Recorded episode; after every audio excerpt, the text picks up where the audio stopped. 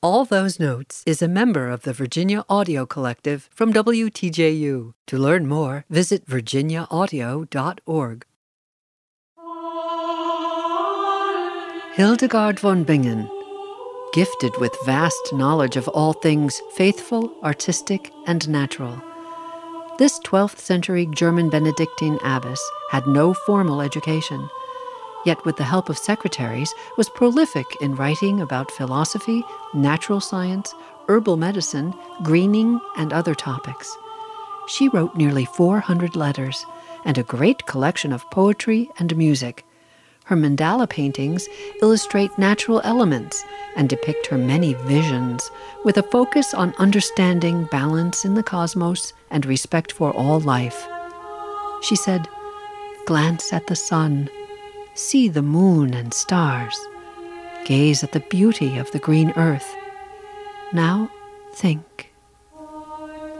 Hildegard was a visionary, highly respected and recognized by the Catholic Church.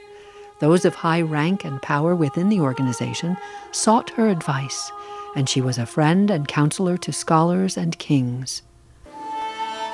Music was extremely important to this religious mystic, she believed that closeness with God is attained by joining humanity and spirituality through the physical making of music. Hildegard is one of the first composers in the history of Western music to actually be identified.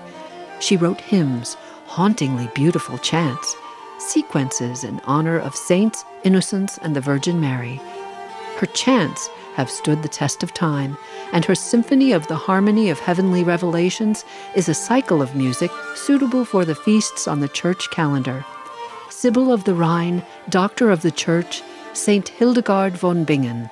I'm Shari Barbour with all those notes. For more of all those notes, visit virginiaaudio.org.